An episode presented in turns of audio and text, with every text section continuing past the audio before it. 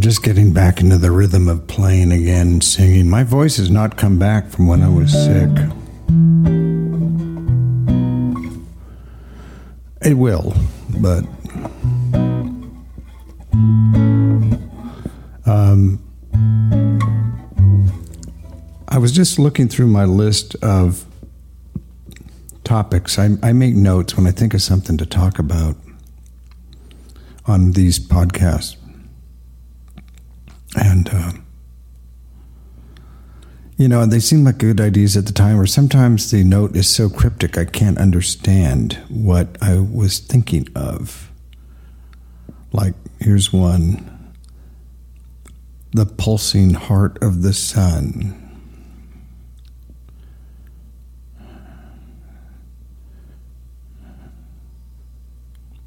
Anyway, I have no idea what I thought I would say about that. But what I thought I would talk about a little bit is, is Rudolf Steiner.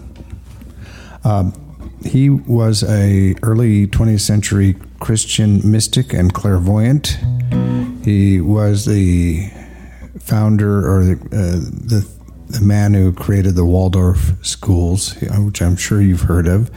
He also came came up with biodynamic farming, which interestingly, my father did an article about the biodynamic farming uh, experiment at UC Santa Cruz back in the early 70s. I, I, my father might have been the first guy to write about um, biodynamic farming in mainstream in the mainstream press in this country.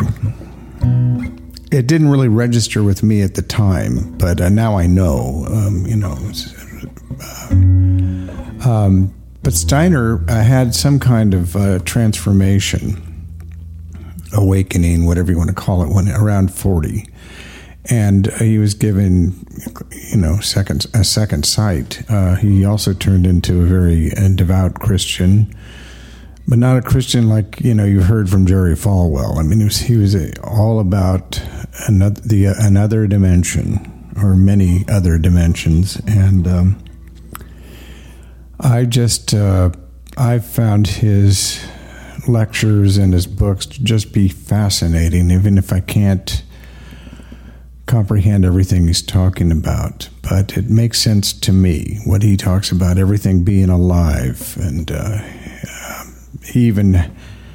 I mean, uh, I, I, I guess I had an intuitive uh, intuition about this when um, in the my book Flapping, I talked about the tuners who were entities in another dimension who tuned everything, tuned our plane of existence, and they would tune conversations, or they could tune, you know, a, a tomato or whatever. And uh, but he has, you know, talks a lot about entities in another dimension who are, you know, big, you know, like specific ones that are involved with with transferring nutrients from the soil into into the roots of plants and stuff like that, and also taking the information that the plants have uh, gathered from the universe and sent down into their roots, and they take them throughout the you know the sub you know the rock and mineral world down there, and it makes sense to me that that's how things are.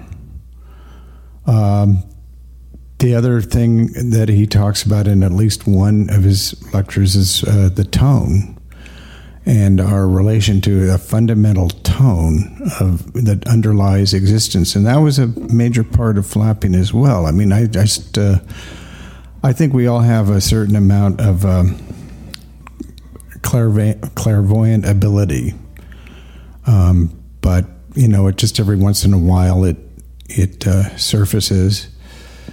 Um, and if we're lucky, we can catch a little bit of it. Uh, some people, the channel is wide open, like that psychic I briefly dated in in uh, you know uh, when was that? Two thousand and three or four, whatever. They're wide open and they can catch it all. I can't even imagine what that would be like. But um, the the one thing that I've always thought about since I found out um, Steiner said that we would, uh, Christ would return in 1933. And, um,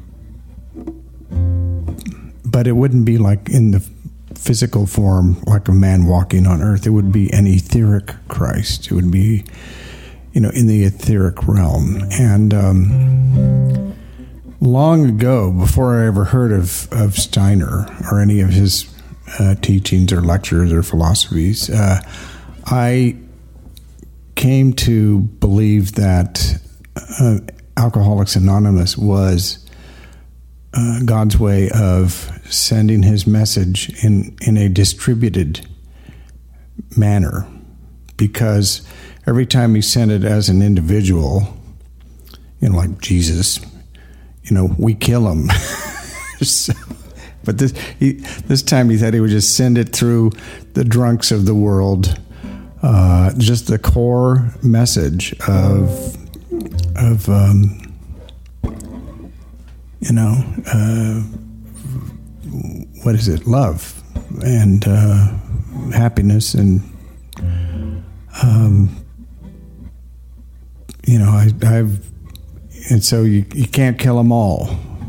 And so that Jesus or Christ, let's say Christ, exists in a different realm in the distributed system that is Alcoholics Anonymous. Because basically, our teachings are just, you know, it's just bare bones spirituality that you're going to find in every religion that are universal uh, truths about service to one another, loving one another, taking care of each other, you know, thou shalt not kill, coming together to seek a greater um, truth, you know.